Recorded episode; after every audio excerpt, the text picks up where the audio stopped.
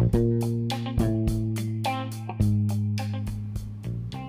I'm Adam, and this is. Jenny. Hey, together we are. Nacho problem. yeah, but seriously, we just really like nachos, and we talk about them amongst ourselves, so we thought, why not share some of this diatribe with the world? to be honest, when we go to a restaurant, I would say above average we get nachos. Yeah, yeah, maybe 60% of the time, although we're heavily into wings, but wings yo problem didn't sound as good. So. Nope. Nope, we wanted to share it too because, man, we've had some just horrible, like nachos. I don't know, maybe we like nachos too much because we've had nachos that made us angry. and some also life changing nacho experiences. And we're not, you know, we're not partial to the normal like cheese and cracker or cheese and chip. Yep. I mean, we've had some pretty out of this world kimchi nachos. So Yeah, I will say though we try. I always try try to go with like the baseline at a restaurant, and then go from there. But we have had some pretty uh, outstanding non-standard ones. So, uh, with that said, I think we're gonna jump into it. Uh, as always, the recording on this, the quality is gonna vary highly because we just turn it on and record wherever we're eating them at. So. Um, this isn't polished. You're getting the live in-person nacho feed, if you will. sometimes it's busy and loud, and sometimes you're just gonna hear the crunch. so enjoy and uh, feel free to leave a comment, get in touch with us.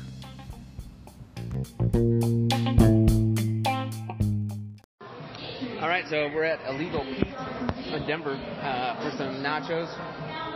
I'm gonna get a live reaction here. Jenny, you want to? Uh, Yeah, it's Go kind of a make your own nacho. Yeah. So they ask you lots of questions, like do you want chips in the nachos or on the side? that was the first time that I should be scared. They asked if I wanted my chips in the bowl or not. So, uh, So honestly, I think it's a little tough because we kind of made these nachos, you know.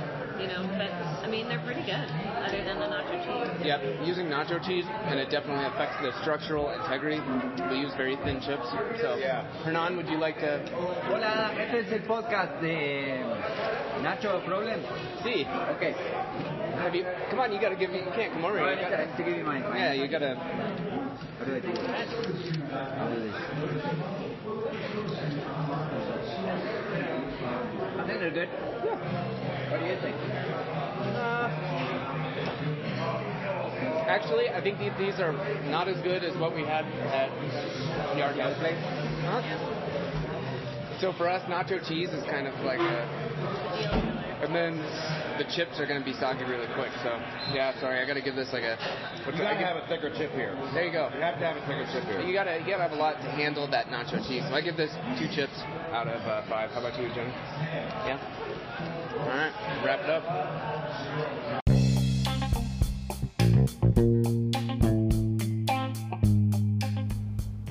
All right. Well, thanks for listening to episode one. If you have any recommendations on uh, nachos or places we should go to try the nachos, please leave a comment. We are always looking around during our travels. Happy to do it in the U.S.